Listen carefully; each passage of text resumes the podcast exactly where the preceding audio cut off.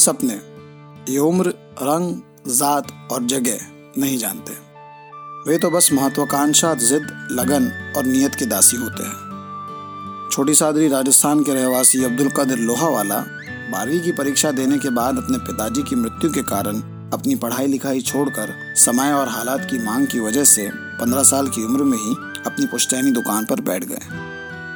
उनकी उम्र के लड़के या तो मटर गश्ती करते या फिर पढ़ाई के लिए आसपास के बड़े शहरों में जाकर आगे की पढ़ाई करते हैं। मगर अब्दुल कादिर के लिए नियति ने कुछ और ही लिखा था।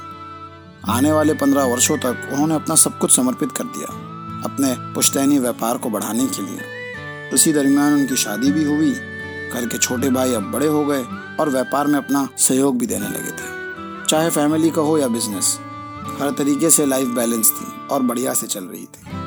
मगर कहते हैं ना महत्वाकांक्षा के घोंसले में जब सपने अंडे देना शुरू करते हैं, तब हर पंछी को अपना बसा बसाया पेड़ छोड़ना पड़ता है।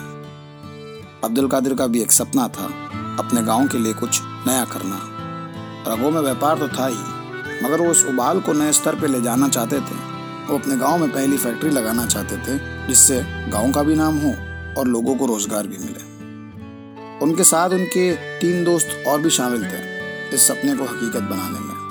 फिर क्या गाँव के सपूतों ने ब्रेनस्टॉर्म किया और फाइनली बाब वायर की मैन्युफैक्चरिंग पर मुहर लगाई। उसके बाद परमिशन और पैसों का बंदोबस्त करने में लग गए। सरकार से परमिशन लेना तो आसान था, मगर अब्दुल कादिर बताते हैं कि घर वालों को मनाना बहुत ही मुश्किल भरा कार्य रहा। घर के कुछ सदस्य माने और कुछ नहीं भी। बहुत से लोगों को ये प्लान कमज़ोर नज़र आया और कुछ लोगों को इसमें चिंगारी दिखी। अब्दुल कादिर बताते हैं जब उन्होंने फैक्ट्री में माल बनाना शुरू किया था, तब उनके यहाँ पे सिर्फ़ तीन लोग काम करते थे। और वो दिन का सौ किलो माल बनाते थे मगर आज परमात्मा की कृपा और उनकी लगन से पैतालीस लोग काम करते हैं और वो दिन का हज़ार किलो माल बनाते हैं। 2014 से 2020 के सफ़र में उन्होंने बहुत सारे उतार चढ़ाव देखे।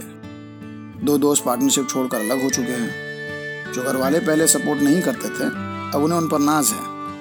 कभी एक जमाने में एक बाइक पर दुकान दुकान जाके माल बेचता करते थे, अब वही फ़ोन पर पूरी ट्रक का ऑर्डर आ जाता है।